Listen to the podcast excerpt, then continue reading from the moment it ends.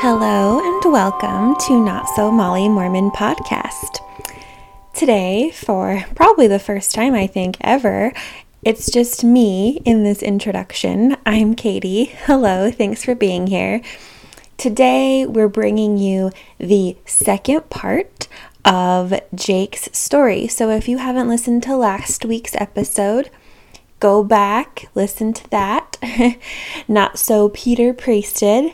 And this is the second hour of his conversation with us. So we hope you enjoy. Uh, I think you will. It's a lot of fun. He's great, and his story is so wonderful. So here we go. Enjoy. Oh, so I can remember this is such a weird moment for me. Like I was at the MTC practicing my discussions with my companion, and I was, we were talking about the Book of Mormon and how it's like it says word for word, we believe that Jesus Christ came to America and blah blah blah, like that kind of thing. And I was like, I remember looking at that, saying it, looking at it, and then looking up at my companion, being like, wait, what? Wait, we we believe we're we're about to go tell people that Jesus came to America. For some reason, even as a true blue Mormon, like that never clicked in my brain until then. That it was like, wait, he came America, like, because Yeah. I, I don't know if maybe I just didn't pay attention or what. Like maybe it just didn't like click to me that like America, like, because they always talk about it just being like sailed across the sea to Right. this land and then um they never really even like come out and say it was America until you know or maybe they did. I the I feel like when you learn about it, yeah, it's like it's almost just kind of like brushed over, of like, well, of course, like Jesus was here, and this is like the promised land and whatever. But I think when it's worded in a way that's like Jesus came to the Americas after he died, you're kind of like, wait, hold on a second, wait, what? Yeah, yeah. Um excuse me. And he was like, "Yeah, that's what we like he just looked at me like I was dumb. And then I was like, well, okay. I don't really want to teach this. But um so I remember having kind of like a faith crisis a little bit, like in the MTC. I was like, oh shit, I don't know if I'd even believe that. Like this is like crazy. And here I am in the MTC, you know. And then um, I go out there, and um, I can remember also another um, another point. It's so dumb. I don't even know why I remember this, but like talking to some person, I don't know, and I was quoting quote unquote the Bible or something. And I said, well, as Jesus said, he never, I never said it would be easy. I just said it would be worth it. And my companion looked at me and I, he was like, wait, what? And I was like, and then I remembered like later, I was like, wait, he never said that. Like, like that was just something that like Mormons say, like that. That's They it's like some. Can And, I tell you um, something? I that is something that I had. I had like a little um journal, and there was that picture of Jesus. You know the the one that it's quite famous, at least in Mormonism, where he's like in the clouds, uh, like Oh, yeah. descending, kinda. mhm. And on it there was that that quote that said, Yeah. "I never said it would be easy, only that it would be perfect." And also, my family had a magnet of that same exact thing with the picture of Jesus with that quote, and that magnet was on. It might even still be on my parents' fridge, for all I know. Yeah. Like, yeah. So that is something that I always thought, like, from that imagery and then pairing with that quote, it's like you just, I guess, think that that's something that Jesus said. It's a, yeah, I totally Yeah. remember that.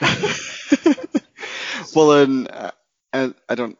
I've told you guys before. I think that I worked at Deseret Book. Also, I can get into that in a bit. Yeah. But like, um, there would be people who used to come in for those kind of quotes, and the, the, we don't. They don't sell them anymore for some reason. I think it's because it probably was like, oh, Jesus said that, but he actually didn't. So just, I don't know. We're just saying that he said it, and then we're selling these decorative wooden de- like decorations to hang up in your house. oh, Live, laugh, love. Ugh. Oh, I so much money in that fucking store. oh, me too. Ugh. oh my god, I wonder if may- probably not. Did you work at the Deseret Book that's in like Provo? No, I worked in one in two of them actually in Idaho. Oh, One in okay. I was Idaho, they were in Idaho Falls. It would have been funny if you'd worked in the one in Provo and like Sarah had gone in there and bought something. Oh yes. I know, I was thinking that because I was in there all the time trying to be a Molly Mormon. Aw, I know. precious Sarah. Aw. trying to just get, you know, get my sins away. If I thought of as many Deseret journals as I possibly could and filled them with, wow, the church is true. Solve all my sins, you know? yeah. oh, I know your type. It's fine. So um, but so like on the oh, I guess I can. So I'll finish with Jeremy. Like he was, he got baptized, and like um, he so.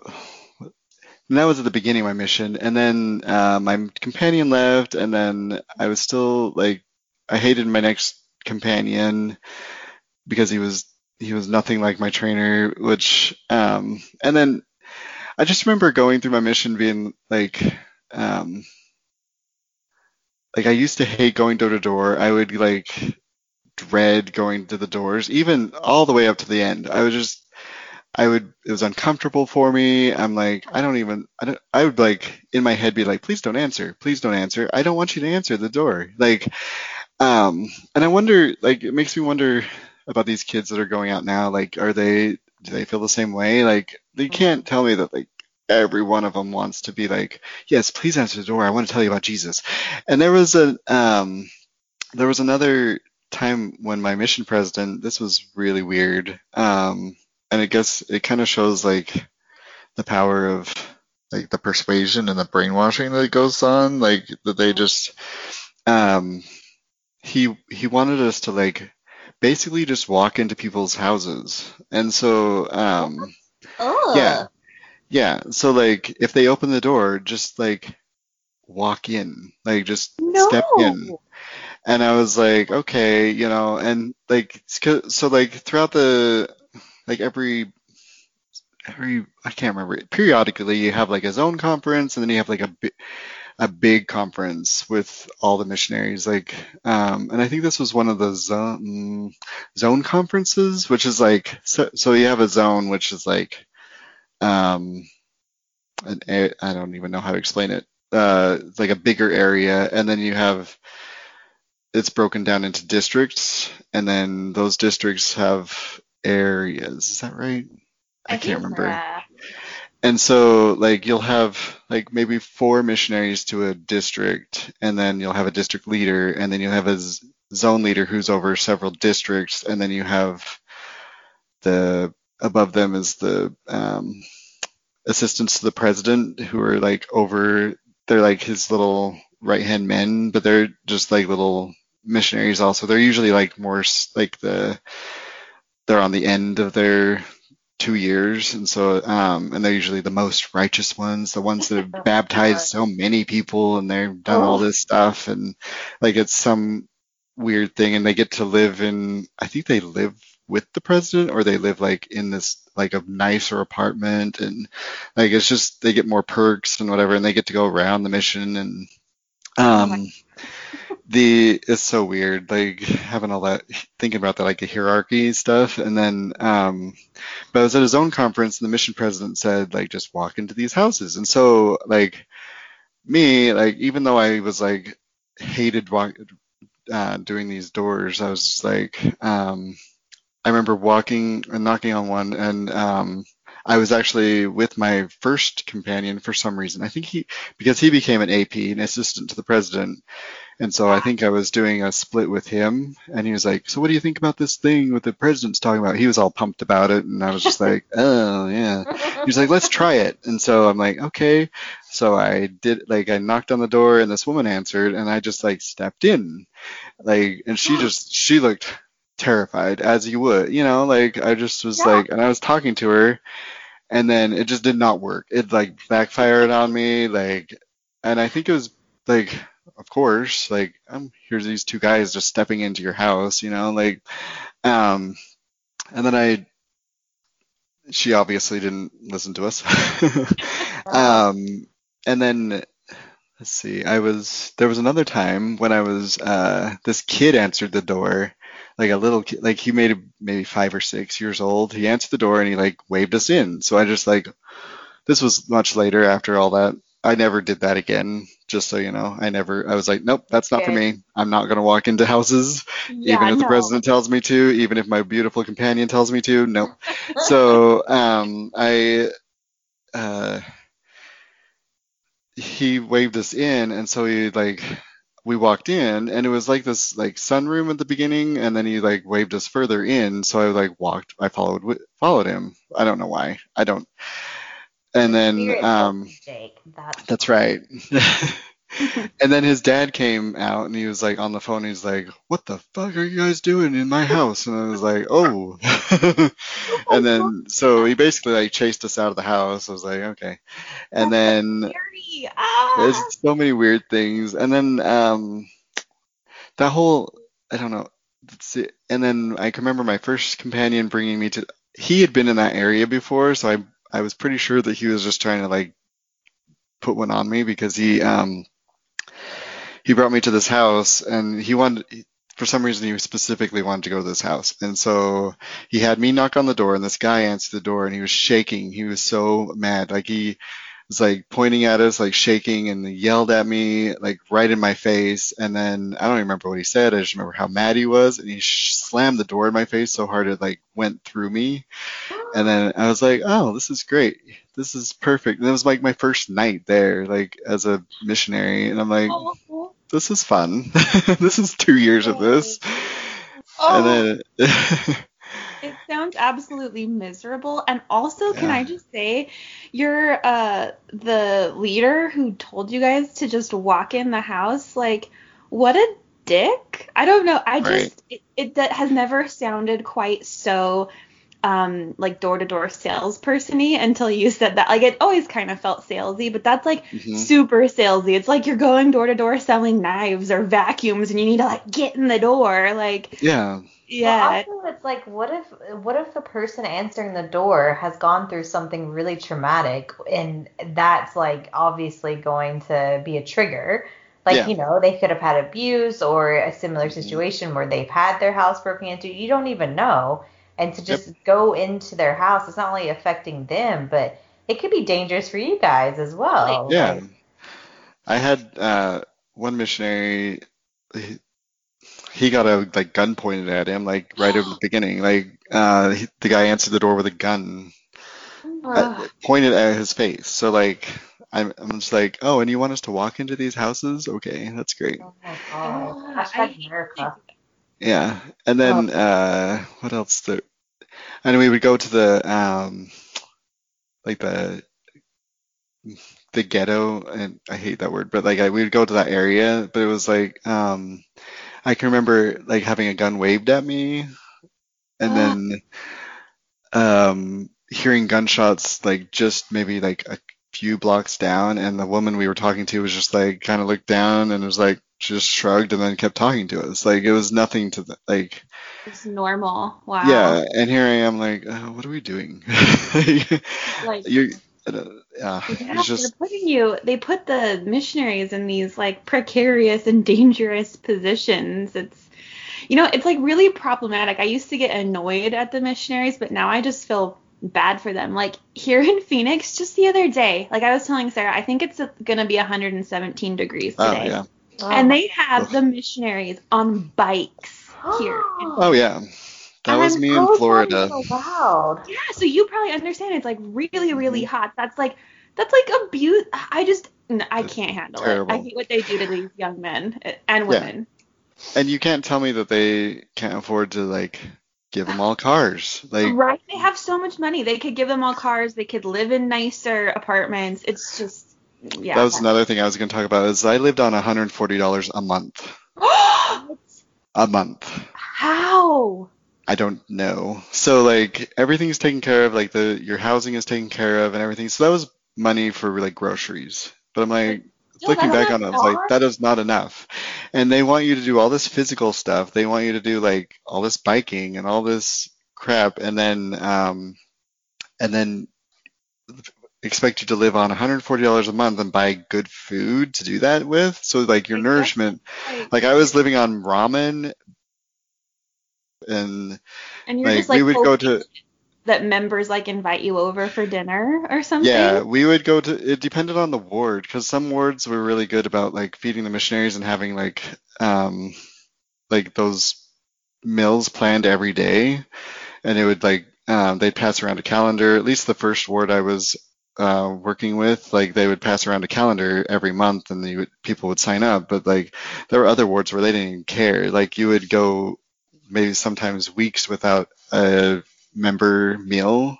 And so we'd be just like okay ramen for the next two weeks you know? And so Um, yeah but then into the whole like you need to I don't know, maybe not for every missionary, but like I could see it being something like you're suffering, but it's for a righteous cause or whatever. When like you don't need to. The church could give you so much more money. They Yeah. have like endless money essentially, and it makes me mad that they force these kids to go hungry and to exert themselves in the heat and all that stuff.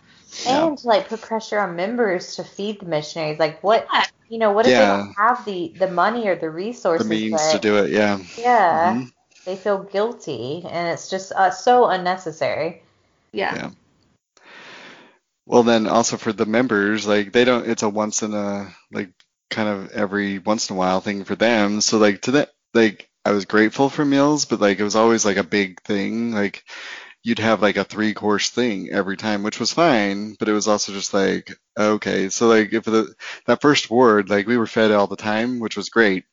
I'm not complaining about that, but like they were, um, you'd also just like be fed these like three course meals at the end of the day after, and so that's even not healthy for you either. Like, yeah, Yeah, you're like, can I just have it kind of like spread out evenly, please? yeah, yeah. Oh, oh my God, that's crazy. yeah. Um, I guess, do you guys have any more questions out there? Oh, let's see. So, like maybe a year into my mission, I um, I was like, I can remember like just sneaking off to the bathroom and I'm jacked off because I was just like, I'm done. I don't even know what like spawned it. I was just like, I needed like release, you know. well, that's a anyway. long time, like a That's a year, Yeah. time. Ugh. whole Yeah. Insane. and I was um yeah uh, I don't know how I I don't know and then um and I remember just feeling so guilty after that like I was like and then I, every time like something bad would happen after after that I was like it's because I did that it's because I masturbated it's because I did that Oh. and so um like we had a big I almost I legit almost got struck by lightning on my mission and I kind Oh. of blamed it on masturbating I was just oh like God. So, oh, let me tell you that. So, let me just drop that. Um, so I, we were talking, so in Florida, like in the summertime is the rainy season. So like you can tell it's like clockwork. Like at three o'clock in the afternoon, I think it's either one or three, something like that. You can see like this wall of water just coming at you. And it just only lasts maybe like five, ten minutes and then it's gone and it cools everything down a little bit, but it's like more humid after Mhm. Yeah. but it's a daily thing. I'm sure Sarah knows from Oh, I Georgia. Mhm. But the um, I can remember we were talking to this lady and she was like, "You guys better get around going. The storm's coming." So we we left and we got we started um, running back to the car because it started running raining, and then um, I can remember feeling like the arm the hair on my arms like raising and on the back of my neck, and I was like, "Oh crap!" And so and I can remember both of us stopped like at the mid stride and I put my hand above my arm above my eyes and then I just saw bright white light in front of me.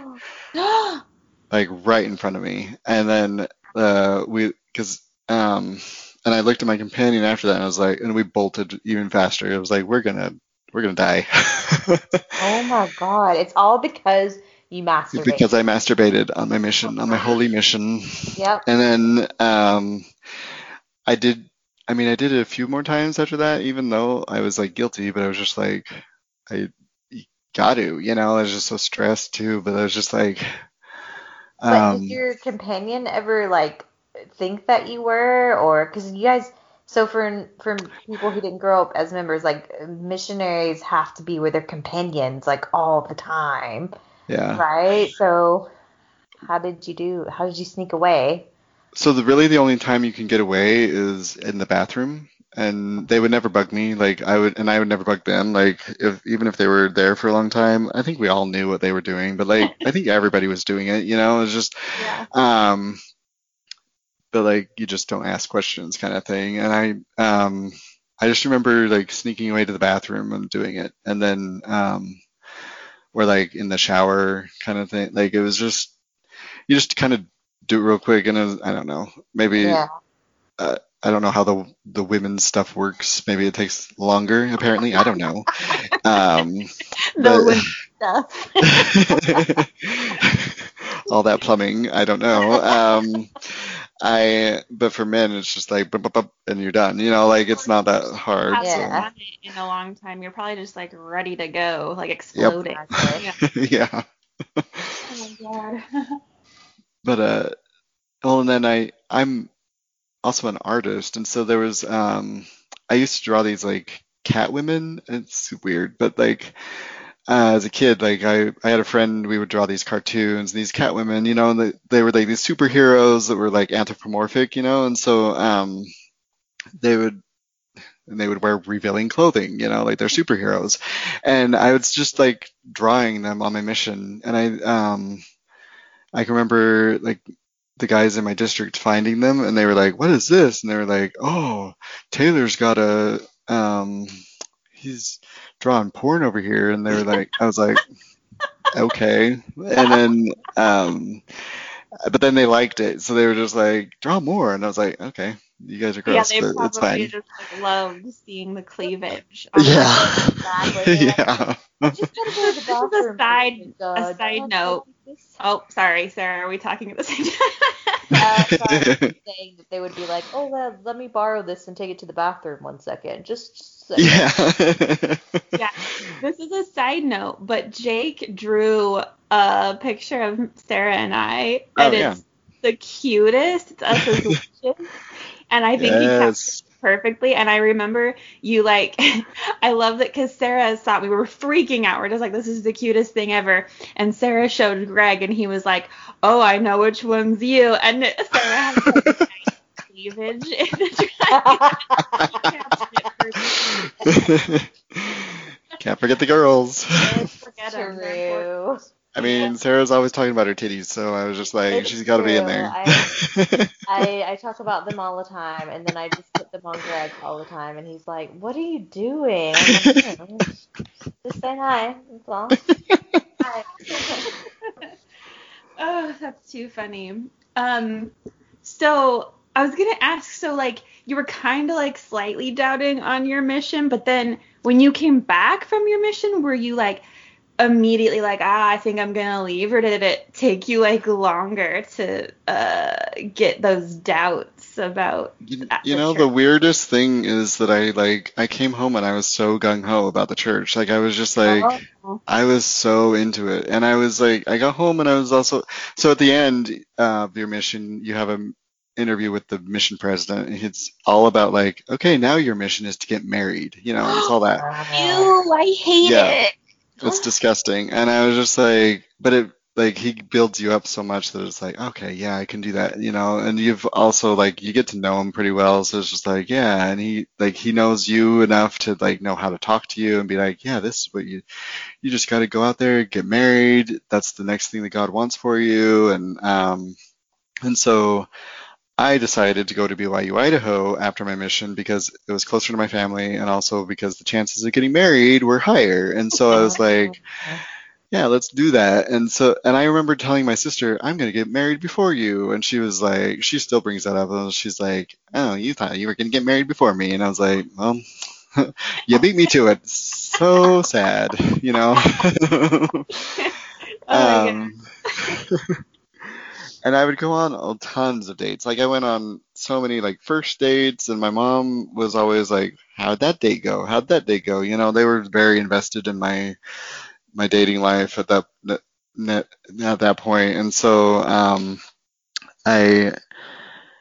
She's like, well, I can remember her distinctly saying several times, like, you're not going to get to know him in one date. And I was like, yeah, but I just wasn't feeling it, you know, like kind of, and I would just like, play it off as like, well, I just wasn't feeling the spirit kind of thing. Like I blame that a lot. And so um it just wasn't right, you know. And then um when really like I knew um and then like maybe a year after my mission uh, up to this point I hadn't had like sex with another person. So I was just um and I remember thinking like, you know what? I'm just gonna like nothing's stopping me. Like I I talk to guys a lot, like on the low, like there was they did, this was before the apps, and so it was like um really aging myself.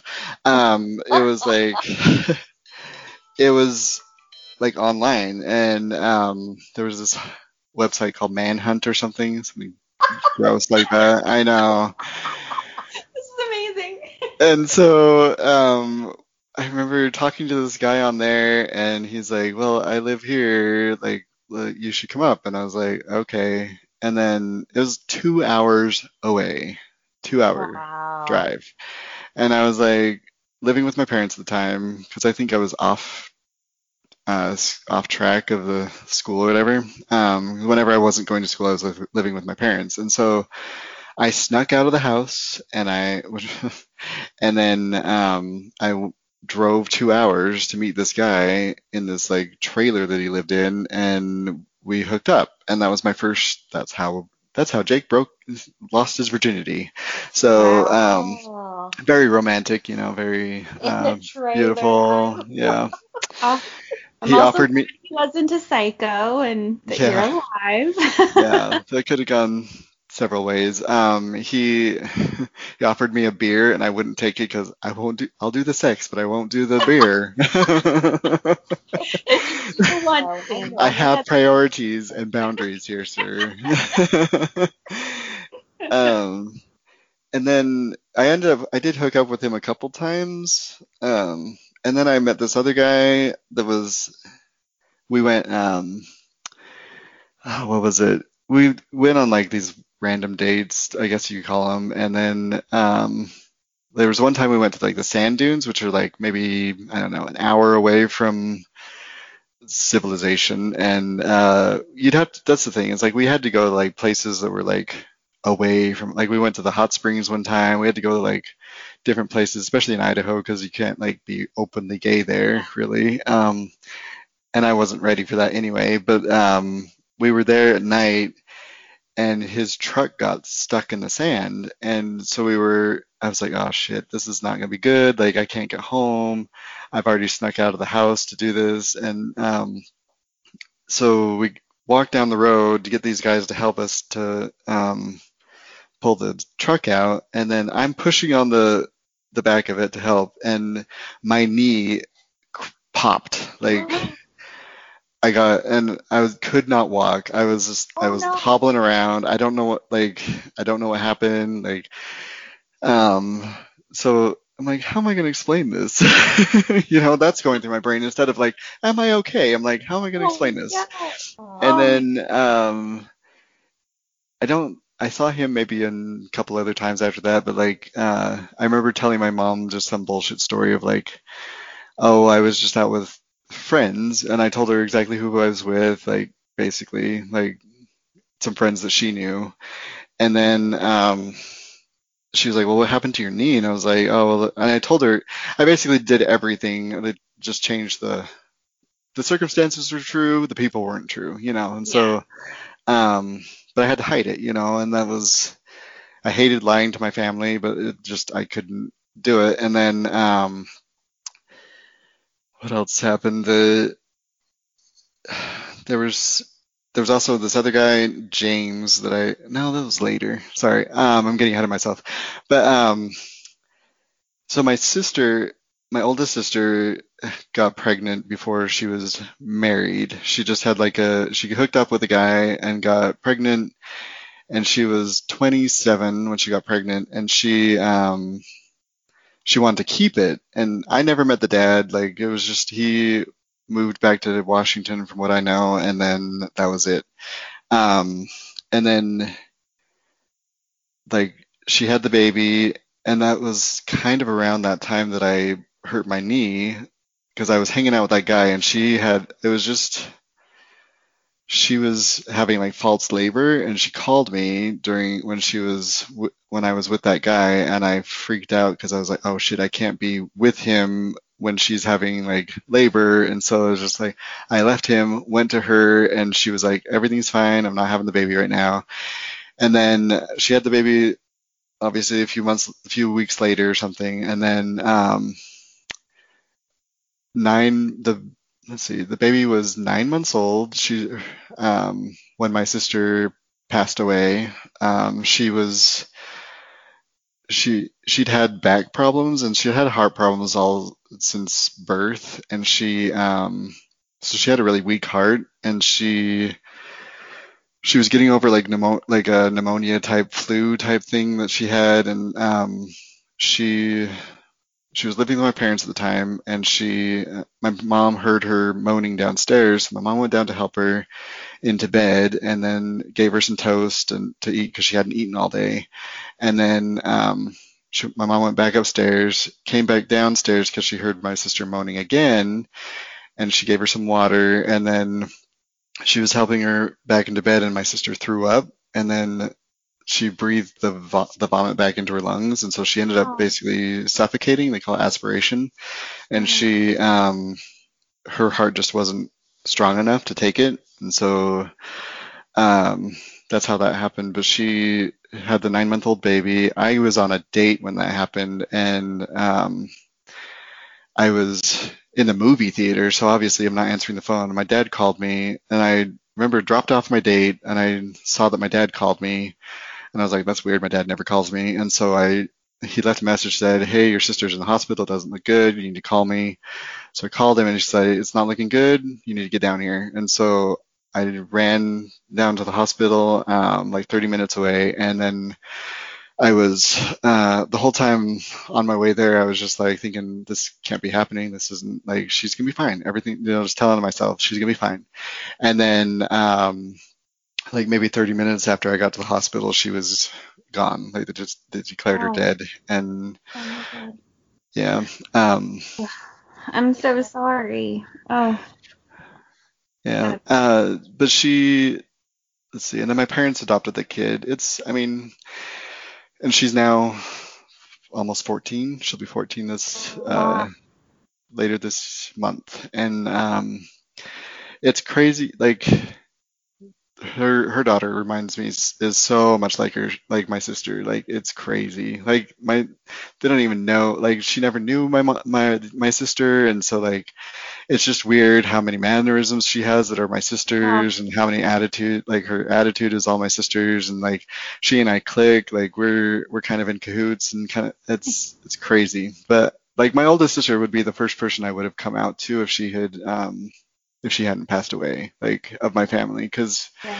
she and I were like kind of the uh we just had that in like uh connection that way Yeah. um but I also think she was she saw that like the Peter priesthood in me because she saw that I was like trying hard to be a part of the church and so she um I don't think she she was always kind of a little more rebellious she didn't really like the church and um she wasn't going to church that much. And I remember feeling so guilty that I was on a date when that happened. Uh, not that I could but I was like I was I didn't even want to be on a date. Like I wasn't even I was just doing it to do it. And I could have been there when she you know passed away. And also like I don't know when stuff like that happens you replay like a lot of the stuff like your last conversation with your with that person. And the last thing I had told her was um like she was sick and I was like all I said was how are you feeling? And she was like good. And I was like okay well hope you hope you feel better. That's all I said you know and it's not like there could be worse things I could have said but like I just I don't know. That's you replay that over and over and it's like man if I'd have known you know um but it's been almost 14 years and she's it's just it's so weird to it still hurts still still stings every time but i mean every time i uh that time comes around when she she passed away in march so it's like and she had just turned 28 when it happened so Wow. um so sorry, but thank thank you for sharing that because I mean I've I've never lost a sibling and I'm very fortunate to say that, but I I know we have listeners who have lost a sibling and so you know I'm I'm sure that this is something that will touch a lot of people and will help them and I just think it's beautiful that you've you shared this with us and that you were vulnerable enough because I I can't even begin to imagine and then to be able to talk about it Right. in such a calm and sophisticated way in which you just told us the story. It was really raw and vulnerable, but it's something that I feel honored to to know Me too. and it's, Yeah. it's a beaut yeah. Well, it's, I mean, I've had years of practice of being able to tell it. So, um, I have a tattoo of her now, like I have a, her name on my Oh. chest, so I can, um, and I did that in memory of her, and also like her name is on my chest, so like people ask me who's Brittany, and I can talk about her, and I Oh, can. It's kind of a, it's just a way to remember her and keep her memory alive. So, um, but she, let's see the the thing the reason why I brought that up is because like it's integral integral to my like coming out is like with the grieving process and then me hiding constantly hiding hooking up with guys like on the side and but like also going on these several dates with these women and just um sorry my computer's being weird um the like just like living this double life like I I kind of because of the grief and losing my sister, I decided I was like, I can't do this anymore. I have to start facing the fact that I'm I'm gay, you know. And so um, I started exploring that more, and then um, I I met this guy Tyler that was um, I think I was still kind of like convinced that the like the church still kind of had me thinking that like you can still be active and you can still I was still going to BYU Idaho and I was like, yeah, you can still be active, you can still like do all that stuff, just be gay, you know, but you just don't like do you just can't have sex, you can't have like all this stuff. And I was like, you can't have a traditional marriage, you know, and and I was trying to like weigh that and be like, do is that what I want? Like can I or can I just marry someone and some woman and just like pretend that that's what I want and be okay with that? And um, what it came down to is that I just like I can't do that. I can't live a lie, and I also don't want to do that to that woman and make her feel like she's not wanted and not because sex may not be the most important thing in a relationship, but it's definitely important, and it's um, it's you need to feel wanted in your relationship and in Yeah. in that physical way. And there needs to be that chemistry too. Otherwise, you're just kind of like roommates, you know, and Right. um, I so I my best friend in high school um, was also gay. Like I found out that later, but like we were friends for 13 years. Um, we would go on double dates in high school. We went on the missions at the same time. He went to Pittsburgh. Um, we would write letters to each other on our mission. Um, we were never like into each other. It was just like we were just really good friends. And then um, he started dating this girl Marshall. I probably shouldn't drop, names on this one, but uh, anyway, she she'll never listen. Um, but she she started dating him. They started dating, and I was like, that's interesting. And because I didn't like, he always just came off as gay to me, so I was just like, okay. And he would always talk about how scared he was, you know, about getting more serious with her. And then um, we went to San Diego together on a like a road trip and we went to no that's i'm getting ahead of myself. So um he broke it off with marshall but then he started dating this other girl that he met at um at deseret book. And because he worked at deseret book also and he's actually the one that got me the job at deseret book. So um it's you guys are gonna this is this is gonna get good. So um, he became a manager at Deseret Book, right? And then he um, started dating Lacey, who is now his wife. But then he also was dating another Deseret Book manager who was a guy.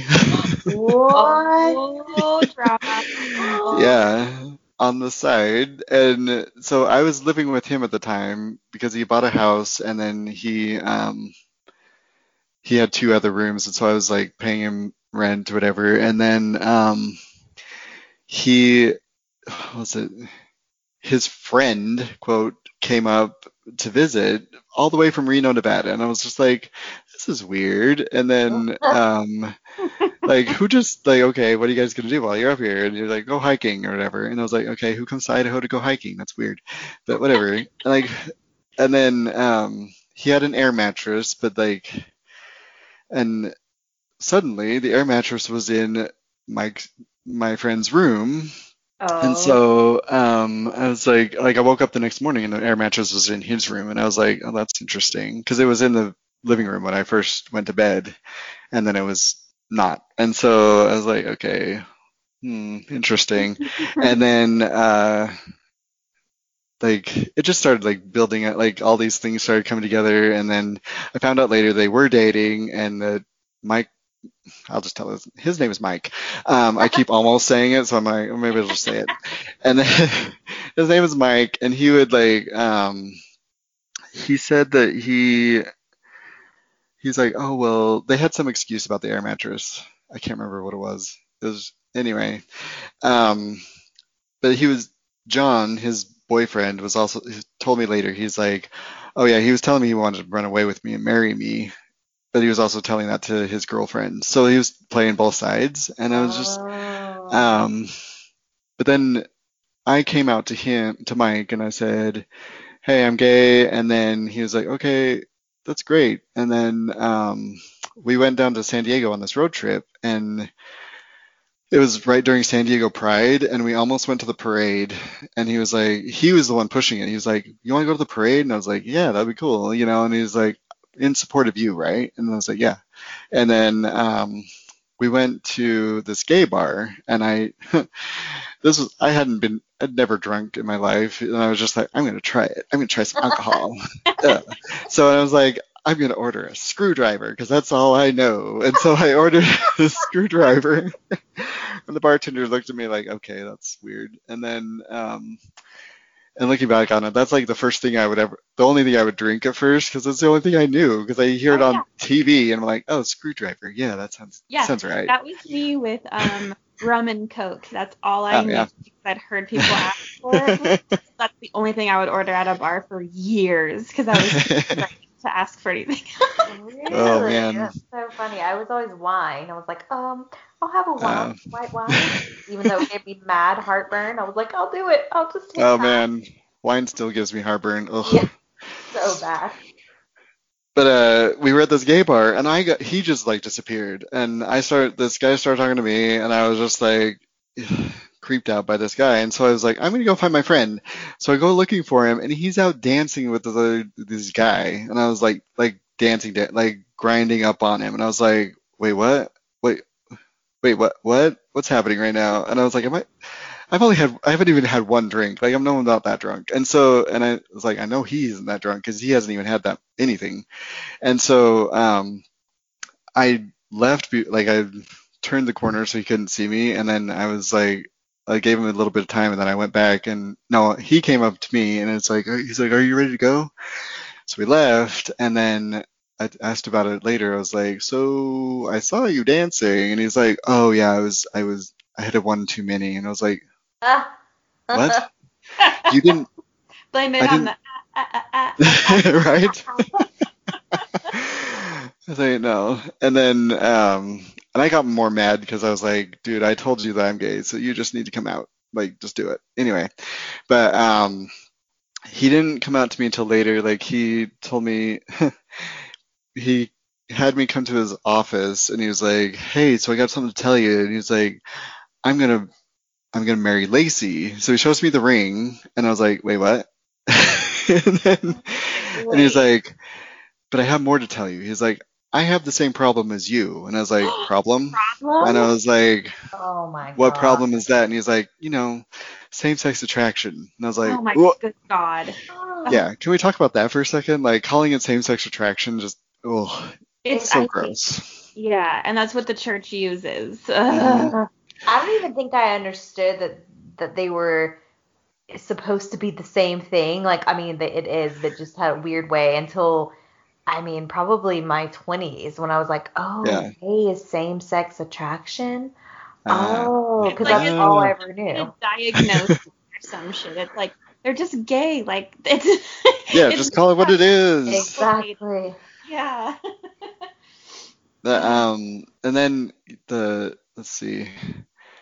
So he told me that he's like the same problem as you, and I was like, okay. And he's like, I want you to be my best man, and I was like, uh, yeah, a marriage I don't support. But anyway, so um, I did the whole thing. I was the best man. Flew to um, what's that? Oakland, to the Oakland Temple. It was the last time I Oh, went through the for a sealing. That I, that was the last time I ever went through one, and then um the whole time I was sitting there thinking like this is a sham wedding. Like it, regardless of like what's going on, like all this weird shit that's like she's wearing an apron, he so is him, you know, like he's wearing like that baker's hat, you know, like I just the Pillsbury Doughboy. yeah, yeah.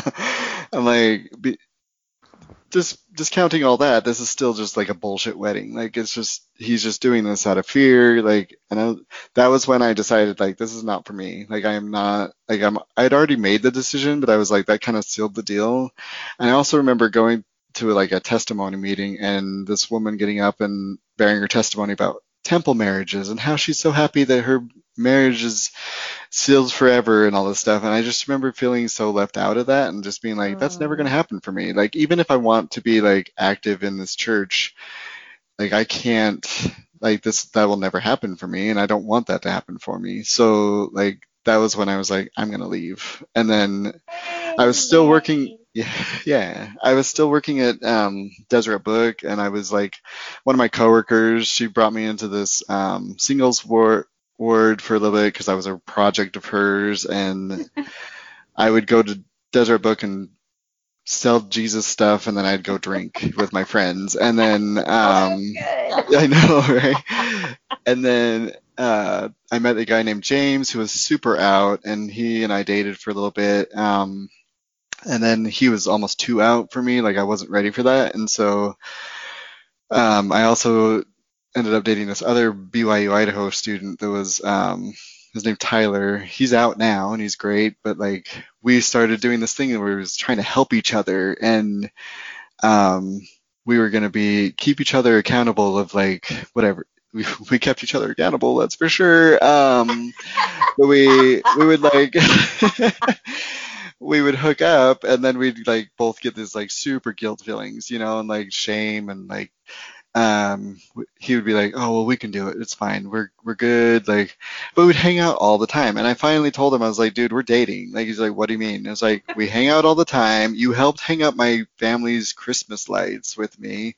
Like we're dating. And he's like oh no that's not true. We're just we're helping each other. And i was like mm-hmm. Well i'm Sure. gonna come out. So i'm done with this. And then he's like well i'm not ready for that and i was like okay and then i never talked to him again until like maybe a couple of years later he hit me up on facebook and anyway but um he's got a partner now he lives in utah he's out which is great but Oh, he just wasn't ready at the time but like it was just i had already prayed about it and had this like kind of I don't know. I don't even know. Looking back on it, I think at the time I was like, yeah, this is spirit telling me. But I think at the time I was just like relieved. Like I just, I was actually telling myself that I was done with it and that I'm, I'm gay, you know, and I was just Yeah. accepting myself. So it was like that feeling of relief was like me thinking that it was the spirit. But, um, and then I met my friend Kira, um, who ended up, she, she she and I left the church at the same time, but she's now back in it. But she um she served a mission. She ended up marrying one of her mission uh not companions obviously, but one of her fr- uh, mission friends. Um, he was an elder on her mission, and they uh she helped me come out like more and like accept myself, which was really good at the time. But now she's like all Molly Mormon now, so um so kind of it's it is i kind of it's a weird feeling for me sometimes because i'm like wait so you're you're telling me you left and you don't and then you went back without even knowing like what you know like i don't know Yeah, i don't even know hard for me. I don't I don't know how people could like leave and know all of the things that you learn when you leave and then go back. But Yeah. yeah. Yeah, Yeah, I have a uh, friend who did that here, and it's just like really bizarre to me because it's not just that she went back to being Mormon, it's like now she's one of the like such a conservative and like when I first moved to Berlin, she was like the quote unquote party girl, and she was just going back to church, and like she had the lifestyle that you know, I had uh, later after leaving the church, and I always thought it was so cool and refreshing. And now it's just so bizarre because she's the exact opposite, posting like really conservative stuff, like German conservative stuff. And I'm like, who is this person? And like scriptures all the time. And I don't know, I just find it so weird to go the opposite way. Like to me, it makes sense to leave the church, and I guess I'm biased, but like, how can you grow up, leave the church, and then go back and just go full I don't know, full force. I don't get it. It's really weird to me. Me too. Mm-hmm. Yeah. Um, but just to, I guess, wrap it up, like, um, because it's been what two hours. uh, It's all You been too to- good. Yeah. Maybe our longest episode. Well, hopefully the listeners aren't like, uh, okay, you guys need to stop. um, but no, so it's funny because she and I met at the temple. We were um, we were doing baptisms for the dead, and I said some sarcastic remark, and she's like, "Sarcasm in the temple?" And then, but she she started looking at going into the military, and then um, like drove me to like start looking for it because I was kind of at like a crossroads in my life. I was like, yeah, I'm gay, and like I don't really want to be here anymore, and I I've done with school and um so I joined the Navy, she joined the Air Force, and then um in the Navy I was like it was my first time to be like finally like openly gay. And so I went I went to Pensacola so yeah, I went to Pensacola to train. Oh, Yeah. Know where that is. My brother Yeah. was there for the Air Force, but yeah. Oh yeah, there's a big Air Force Yeah. base there. Um, but we, like, I went to the gay bars there. Like, it was amazing. Back, backing up a little bit, um, my first Pride was in Utah, and I um, lied to my parents about where I was going. I was like, I'm gonna go to Utah for a weekend. They didn't know. Like, I just went, and it was my first Pride, and like, I got to hang out with a bunch of people. Like, I went by myself, met some cool people. Like, I saw, I remember seeing the parade and being like, this is what it is, you know, and just feeling so good, and like being like, this is what I can have. Like, yourself, like Yeah. accepting and yeah, being a hundred percent yourself and knowing that you're worthy of love. I think Yeah. beautiful. Yeah. And ever since then, like my my whole thing is just to be as authentic as possible with my life, and like no matter what happens, like even if I'm like alone forever, I'm at least I know I'd like lived an authentic life, and it wasn't like Exactly. yeah. clouded by the church telling me what I needed to do and that I could who I can love. And so um in the Navy also I so I came out to my parents when I was going to deployment, which was kind of I don't know how nice that was, but um I I stopped by and I was just I it's funny because I was it came out I was planning on coming out and then I was like it didn't come out the same the way I wanted it to. So um, I met up with this guy and I we had coffee and he was like, "Well, let's go back to your place and we can watch a movie." And I was like, oh, "I know where that's going," but I was like, "Oh, my parents are at work, like they're not gonna be home for a while. I'll just like so we go home to my parents' house and um, we obviously didn't just watch we didn't watch a movie. Um, we were in the shower together and my dad comes home and um I hear him saying like come downstairs and he's like hey your sister wants to call you wants you to call you when you're done. Um and so and I was like oh shit. Oh you know just like oh he knows somebody's here because his truck's outside. I was like oh god there's no way like he's gonna put two and two together and then so we leave the sh- leave go to my room and I'm like pacing back and forth. It's like I don't know how like can you escape out the window? I don't know what to do. Like I don't know what he's gonna do. So we go upstairs and my dad is just looking he had this like look on his face and um and then the guy left, and then I walk back in, and my dad's just throwing stuff around the kitchen, and then um, and my dad doesn't do like he doesn't he's not violent, he's not he doesn't do dishes, so but he was throwing dishes around, and I was like, oh god, and I could not move. Like I was just like, okay, no sudden movements, no, just I'm just gonna stand here. Like he was, he was more upset that I told my sister because I did tell her like a year prior to that, and right right before I went to boot camp, and then um, he was more mad that I told her before I told my parents. And he's like, "Well, you're going to be the one to tell your mom." And so um, it was general conference weekend, so Oh no. um, so I'm sitting there watching general, well, watching. I was coloring with my little sister. I call so my my oldest sister's daughter that my parents adopted. I call her my little sister. She's my niece, but she's my little sister. Aw. But um, I was coloring with her, and then I actually have a picture of the drawing that I was coloring, and it was Sleeping Beauty. Ah, anyway, um, but she she turns off the first session. My mom did, and she was like, "Your dad tells me you have something to say to me," and I was like, "Oh, we're doing this now." So um, Wow. so I told her, and then she started sobbing, and she said, "Why can't you be like Mike and marry a woman?" And I was just like, "Oh, you really want me to live a, li- a lie like my whole life? I don't. That's." She, and then she also said, "Sex isn't the most important thing um, in a relationship," and I was like, "Yeah, but it's a thing, and it's very like I'm not gonna. I don't like. I just I don't want to live a lie." And Yeah. Yeah. um, she took it the hardest, I think, of all my family because, and she gave me kind of a cold shoulder for like a good two years. Like she put me through the ringer on that a little bit because, um, and then my dad was like super accepting. I was not expecting that. Like he and I never were really close. Like he was, um, my parents are very like very conservative. Um, they're country folk. Like they they ride horses. My dad's a farmer. Um, and he. So Sarah. I know. Oh, yeah? Like, wow. Okay.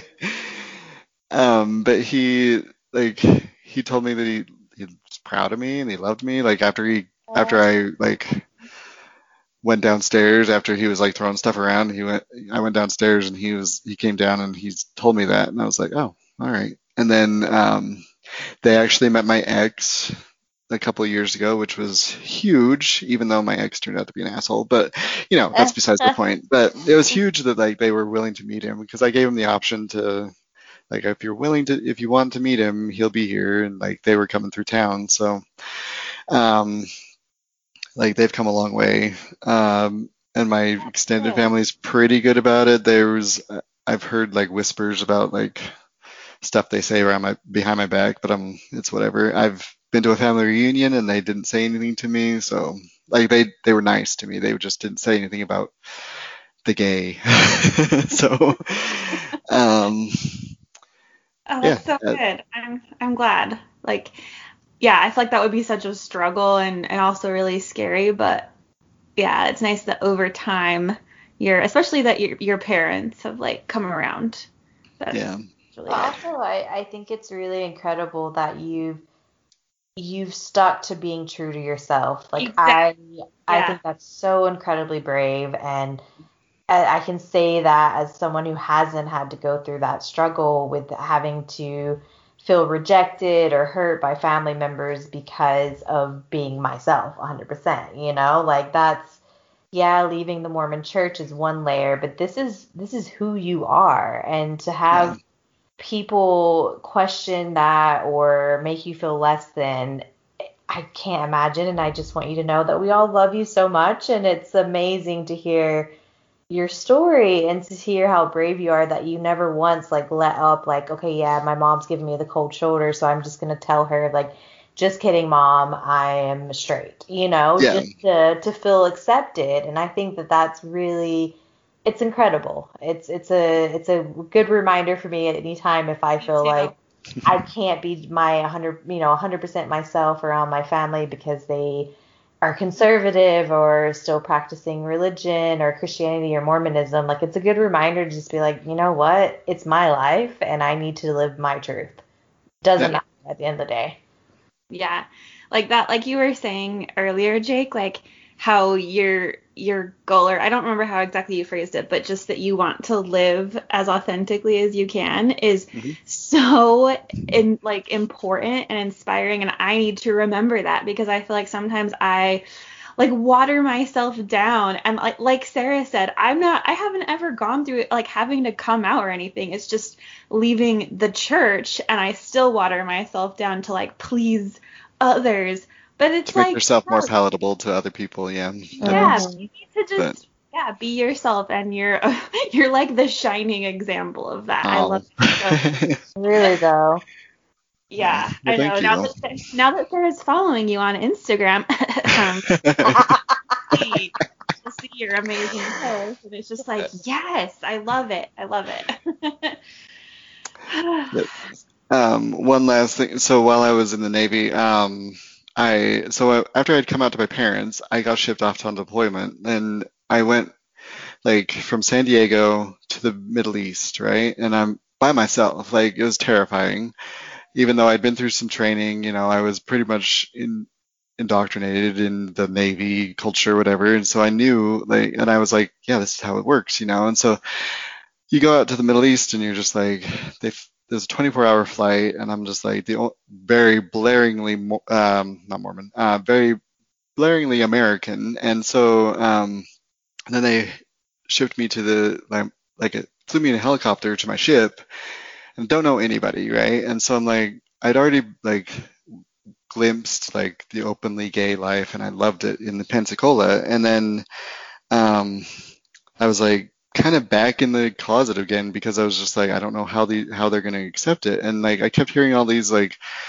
gay jokes around me like and you know trying to fill out the climate of the what was going on around me. And then um I was like I don't really feel comfortable. Like I don't know who to talk to. Like my my division is really good um but like I don't know about everybody else. And so um I wrote a letter to the captain and I said hey, so what if we did like a like a group where of like-minded people where I can feel where we can feel safe about um, talking about you know as a gay group like a gay straight alliance basically. And she's like, so and I would at the time I was doing what they call oh my god why can't I think of what it's called uh it's like a rite of passage where you you have to work with like the food service um for a little while and you kind of do like the grunt work for a while but i got assigned to work with the wardroom which is where all the officers are where the captain is.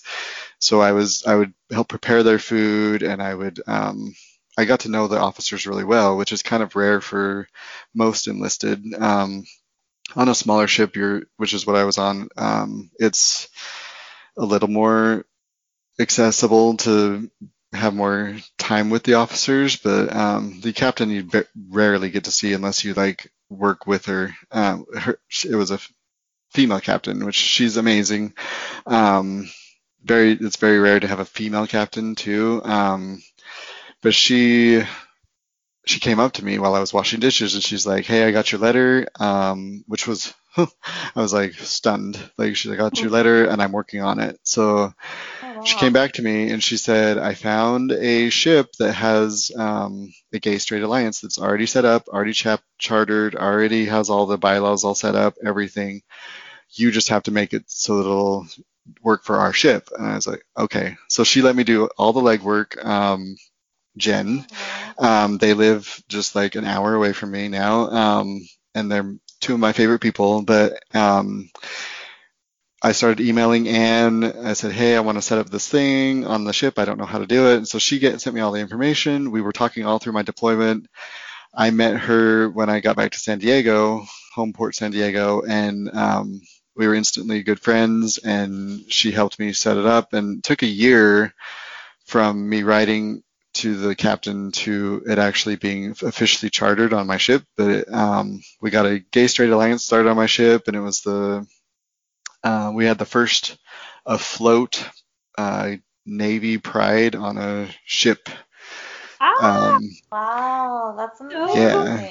so um, yeah, it was really cool, and I made a lifelong friend out of it. Like Anne and I are like she's my best friend. Um, but the and I went to their wedding. I was one of her what they call him. She was I was one of Anne's men. Is that what they called her? Anne's. She had Anne's men and Jen's maids or something. I think. Anyway, the, the um, it didn't matter what your what your gender was on that either. Like she, I think I was. I could have been. I think I even told my to, told her I wanted to be an Anne's maid. I don't know. And then, um,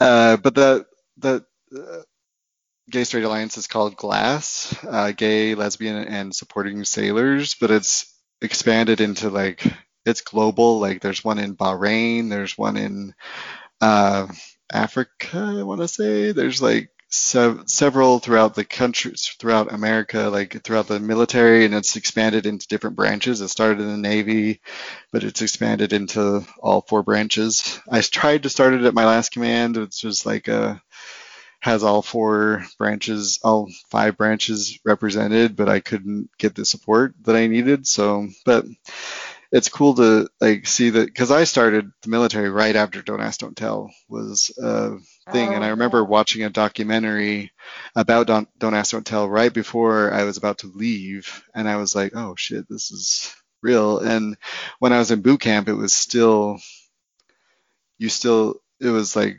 just after Don't Ask, Don't Tell had been like repealed completely, and you could openly talk about being gay. And so it was like, I don't want to, and that was, I think that was why my, I didn't want to go into the military at the beginning because I was like, there was a hesitancy because I was like, I can't be myself there because like, I'm not, I'm to go from one institution that won't let me be myself to another. That doesn't seem right, you know? So I, Yeah, but once Don't Ask, Don't Tell got repealed, it was like, oh, okay, I can, I can actually be myself and it's okay. So I don't know. I owe a lot to like my coming out journey and to that like that experience and to like um the people that I met during that was uh, um I met one of her name's Kristin Beck. She's a transgender um Navy SEAL. Um, wow. yeah, we did like a wall of honor thing for her. Um, you'll have to look her up, Google her, but she's written a book. She's really cool. Um, she's kind of she doesn't want to be in the spotlight. She just wants to live her life, kind of thing. She has an opportunity to have like that platform, but she chooses to just kind of keep keep quiet and do her, live her own own Yeah. self. But she joined the Navy SEALs to compensate for her for being gay. So she wanted to do something hyper masculine to like hide being a female. Like in her in her heart, she was a female. Yeah. So Yeah. Yeah. Oh. Uh, Anyway. That's interesting though that you you started that and how much it's grown and uh, Yeah. I'm sure that's just benefiting so many people. That's wonderful. Uh, oh my God, I just Sarah and I are so thankful that you came on and shared Yeah. of that, your story with us. That we finally Oh man, talked to you. Ah, so much. This has been awesome. Thanks for having me. We've Yeah, loved every for- minute. We enjoyed All every two hours. It's a this is a grand episode. You can Yeah, maybe we'll make it into two parts. That'll be fun. That'll work. To, like keep Okay. people on edge, you know. yeah. I hope you gotta gotta tune in next week for the second part of Jake's story, which is so That's right. Um, Oh, Jake, I just feel like Um, it's crazy because I feel like it was, you know, long, but I feel like we still just scratched the surface, and there's so much that. Yeah, and I into- I wanted to talk a little bit more about like shame, like how it's like there's shame within the Mormon community as far as like how you act, but there's also shame in like the gay culture, and so it's like that's something else that's a huge other thing. But like there's this book um called The Velvet Rage that um called The Velvet Rage: Overcoming the Pain of Growing Up Gay in a Straight Man's World. It's an amazing book. I read it in like one sitting. Oh, But there's a um, real quick. There's this quote that I wanted to read, if that's okay. It's really short, um, and it kind of just goes along with like living a double life of like being a Mormon and being gay, and also just like even just being gay, complete like even if you don't have that extra layer of being Mormon or in a church religious situation as a gay gay man. Um, says the damaging part of learning to live your life in two parts, whether in reality or fantasy, cannot be underestimated. It is an infectious skill that you learned, one that would eventually spread beyond the bedroom of your life. Life wasn't ever what it seemed on the surface. Nothing could be trusted for what it appeared to be. After all, you weren't what you appeared you weren't what you appeared to be. In learning to hide part of yourself, you lost the ability to trust anything or anyone fully. Without knowing it, you traded a humane innocence for dry cynicism. Mm. Oh, So I just, um, if you want to read that book, I highly recommend it. And if there's any listeners that are dealing with like uh, I, homosexuality, I'm not going to say gay, was same-sex attraction. Well, um, if you're dealing with like being in the closet and just feeling like this duality in your life, then just um, just know that there's people out here that are supportive and that are willing to. It may be scary to come out, but it's worth it. Um, completely worth it. I've never met a single person that has been has regretted coming out and living their authentic life. So that's all I wanted to say. yay! Applause. Thank you. Thank you, Jake. That's incredible. And I, I mean, let us know if you're okay. But I'm sure you know if if people want to reach out to you, maybe we can let them know or whatever, however you feel comfortable. But I think that's amazing that the advice that you've given on this episode and just telling your experience and being vulnerable, that's going to help so many people. And Um, even though it's not something I've ever experienced firsthand, just hearing your story is it's incredible for me personally um, and has helped it's you know certain elements has definitely resonated with me and it's something that i feel like a better human being for knowing you and for having this episode Me too. so Me thank too. you oh, thank you so much. That means a lot. I got chills. You saying that. Got the goosebumps. That's what I try to do is try to help people. So I actually just got told by some random person, like, your voice is what attracted me to your Instagram. So I was like, oh, all right. I didn't know I was even like doing that, but that's it's good. that's amazing yeah Ugh. Keep up the but yeah, good they work, can Jake. actually they can absolutely reach out to me. I don't know how you want to do like I'll link your like details and how to get a hold of you in like the show notes. okay. Um, and people can reach out to you that way. And also, he's yeah, he's always on our Instagram defending That's the right. fuck out of us. So Slaying those all trolls. yeah. All right, listeners. Well, we're gonna wrap it up. Um, but we'll be back next week with more for you. we will thanks so much guys bye Thank you. Bye.